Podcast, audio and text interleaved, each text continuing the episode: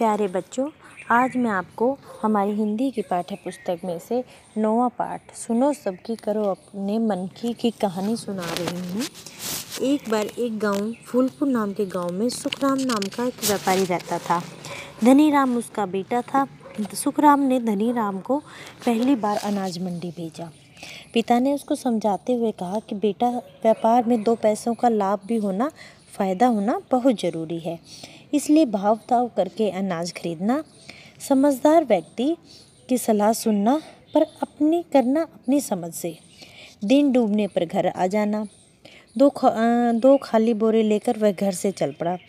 अनाज मंडी बहुत दूर एक गाँव में थी इसलिए धनीराम घोड़े पर सवार होकर गया। कोई घड़े घंटे भर में मंडी में पहुँच गया। अनाज की दुकानें देखी। और एक जगह पर सौदा पट गया। उसने एक बोरा गेहूँ तुलवा लिया, फिर बाज़ार की उसने सैर की।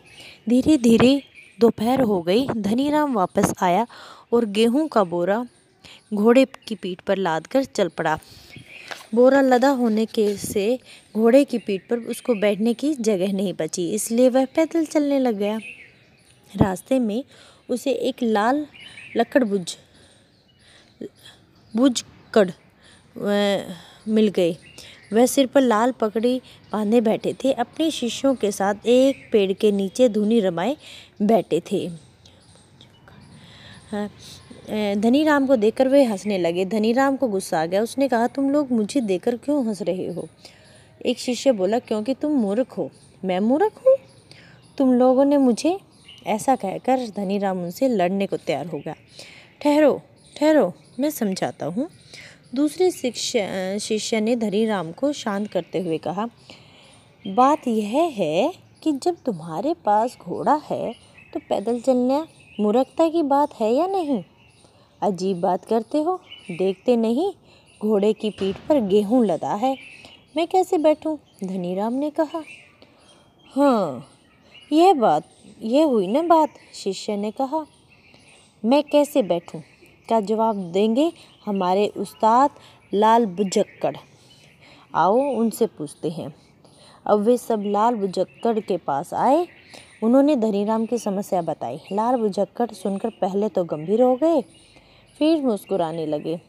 इतनी छोटी सी बात है, मैं अभी हल किए देता हूँ समस्या को।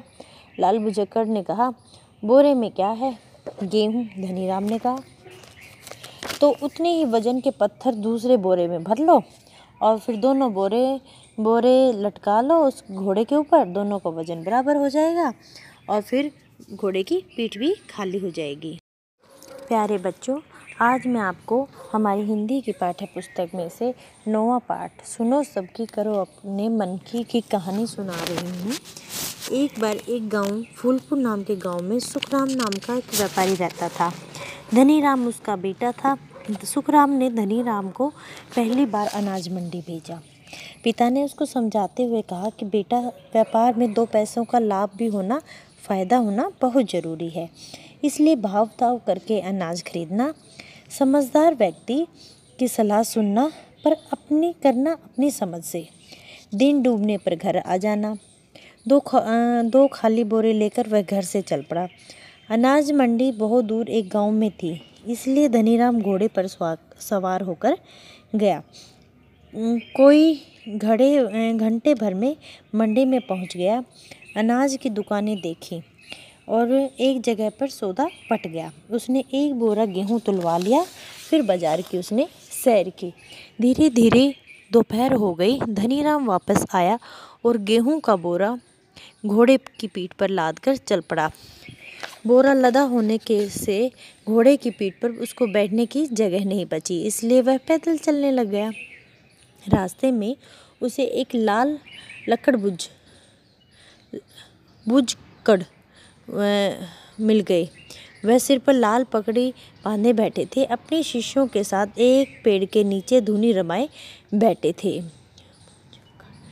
हाँ, धनीराम को देखकर वे हंसने लगे। धनीराम को गुस्सा आ गया। उसने कहा, तुम लोग मुझे देखकर क्यों हंस रहे हो? एक शिष्य बोला, क्योंकि तुम मूर्ख हो। मैं मूर्ख हूँ।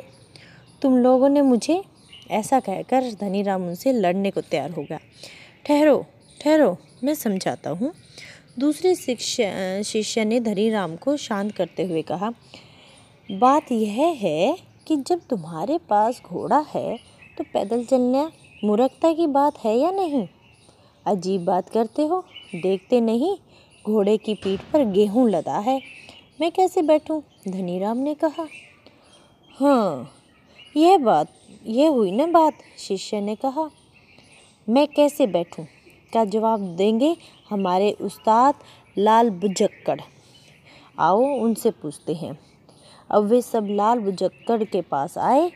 उन्होंने धनीराम की समस्या बताई। लाल बुजक्कड़ सुनकर पहले तो गंभीर हो गए। फिर मुस्कुराने लगे।